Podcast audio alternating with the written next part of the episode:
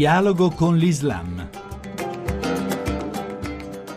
Bentornati all'ascolto di Dialogo con l'Islam da Riccardo Cristiano. In questi giorni si annetta la sensazione che le emergenze infinite si accavallino e si uniscano tutte nel Mediterraneo e la drammatica ecatombe di profughi in fuga dal Nord Africa ne è probabilmente la più tragica risultante. Ne parliamo con il presidente della comunità di Sant'Egidio, Marco Impagliazzo. C'è qualche cosa di concreto che si può fare? Noi della comunità di Sant'Egidio, assieme anche alla Federazione Chiese Evangeliche, vogliamo lanciare una proposta, una proposta realizzabile in tempi rapidi dalle autorità italiane, che è quella di creare un modello che poi sarà applicabile dall'Italia ma anche da altri paesi europei, cioè quello di creare un canale umanitario un canale umanitario autofinanziato per il momento da Sant'Egidio e dalle comunità evangeliche che eh, consenta a chi fugge per motivi di guerra, di fame, di disperazione, di mancanza di democrazia di accedere a dei visti per motivi umanitari nei paesi di transito, cioè per evitare di imbarcarsi in questi barconi della morte. Bisogna creare degli uffici, dei desk umanitari, humanitarian desk potremmo dirlo all'inglese in Marocco, in Egitto, in Sudan, in Libano. Noi siamo pronti da tutti i luoghi da cui passano questi profughi per evitare una volta per tutte che si imbarchino nei barconi della morte. È una risposta relativa, me ne rendo conto, perché ogni paese non ha un numero illimitato di visti umanitari in deroga a Schengen. Però è una prima risposta, perché finché politicamente non si risolve la questione libica, gli sbarchi ci saranno sempre. Questo problema si intreccia evidentemente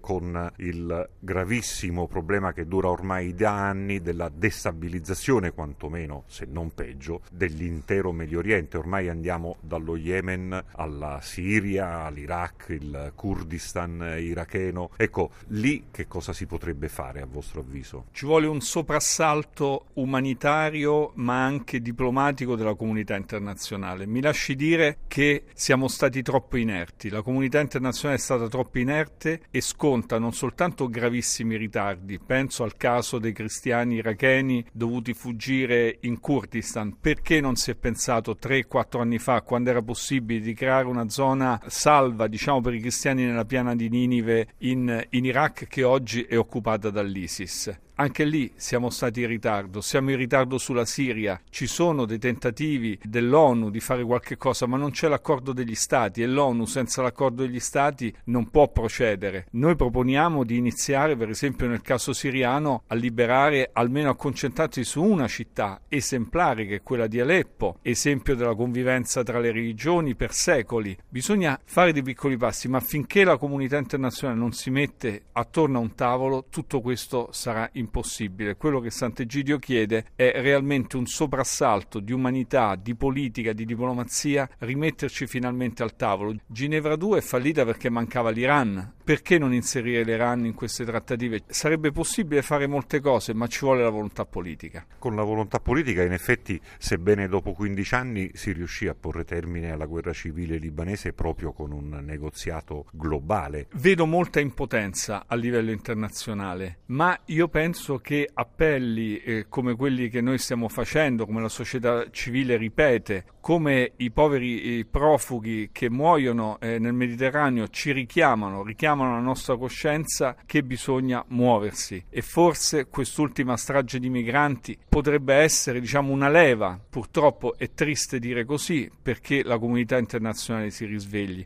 Noi come comunità di Sant'Egidio ora proponiamo un grande incontro intercristiano a livello intercristiano a Bari la prossima settimana è il primo incontro di questo genere in Occidente.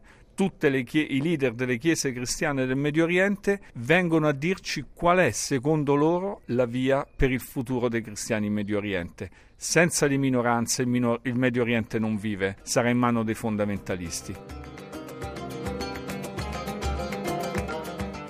Grazie per essere stati con noi sin qui. Chi vuole ci può trovare anche all'indirizzo web dialogoconlislam.rai.it. Appuntamento a domenica prossima.